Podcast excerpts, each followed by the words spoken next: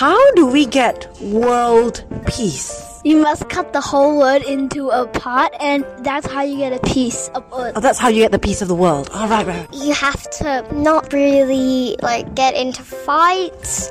Can't have wars. That's not gonna make world harmony. I think it's a giant, very big 100 giant is gonna step on and all the piece is gonna broken. Oh gosh, that's how you do it. You get a giant step on the world and it breaks into pieces. You be calm and if you believe in yourself you you are very very calm. World peace I think is when a volcano erupted and it made one big country into all the little countries. So then world peace means the countries get one spot, like they get one spot on the ocean each. You cut the world into a peace sign.